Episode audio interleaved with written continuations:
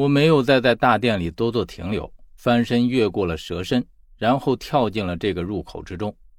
我落在这个入口的平台上，仔细的看了看四周，小峰并没有留下任何踪迹，所以对小峰的神秘失踪，我觉得很奇怪。但是奇怪归奇怪，现在找到他才是当务之急。我于是不由分说的往石阶下面走，这个石阶越往下越来越黑。我也不知道这里究竟有多深。总之，我走了大概一刻钟的时间，所有的石阶已经被走通。经过了短暂的昏暗之后，我又看见了前面的亮光。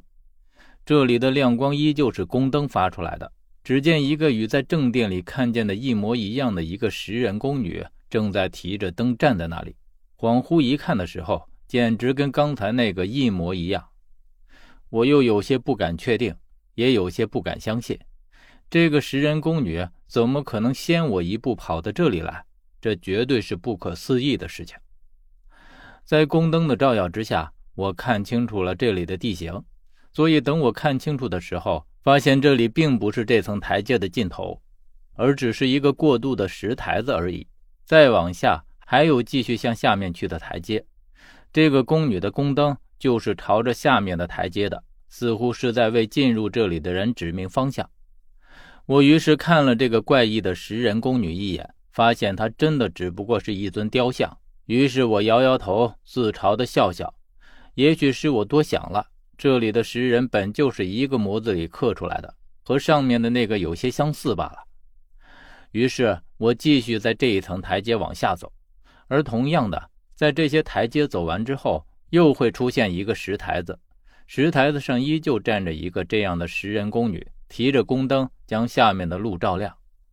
这样过了几次之后，我心里不禁开始泛起嘀咕来：这里怎么会这么深？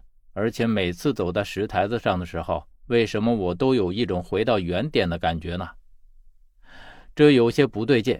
我于是继续向下面走去，可是结果却是一样的。我依旧再次来到了一个石台子上，与之前的情景。简直就是一模一样。这回我真的开始起疑心了，于是不禁打量起这个食人宫女来。自始至终，她都是那样的一副表情。我于是将衣服撕了一条下来，然后绑在了她的手腕上，做了一个标记。等弄好这些之后，我开始继续往下走。不一会儿，我果真又来到了一个石台子上。我特别留意了这个提着宫灯的宫女。发现他的胳膊上并没有我留下的标记，难道真的是我想多了？这里本来就是一条无底深渊吗？我细细数了数，我经过的石台子已经快有十多个了。照这样的说法，我现在已经来到了地下很深的地方。可是这里除了石阶和石台子，却什么也没有。我边想着边继续往下走，然后再一次的来到了一个石台子上。可是这一回，我却在这个食人宫女的胳膊上看到了我做的标记，于是我悬着的心更加悬了起来。可是当我仔细看向她胳膊上的标记时，却发现这并不是我做的标记，因为这块布条不是从我的衣服上撕下来的，而是另有其人。也就是说，有另一个人在这里做了同样的标记，而且有了和我同样的想法。可是这个人是谁呢？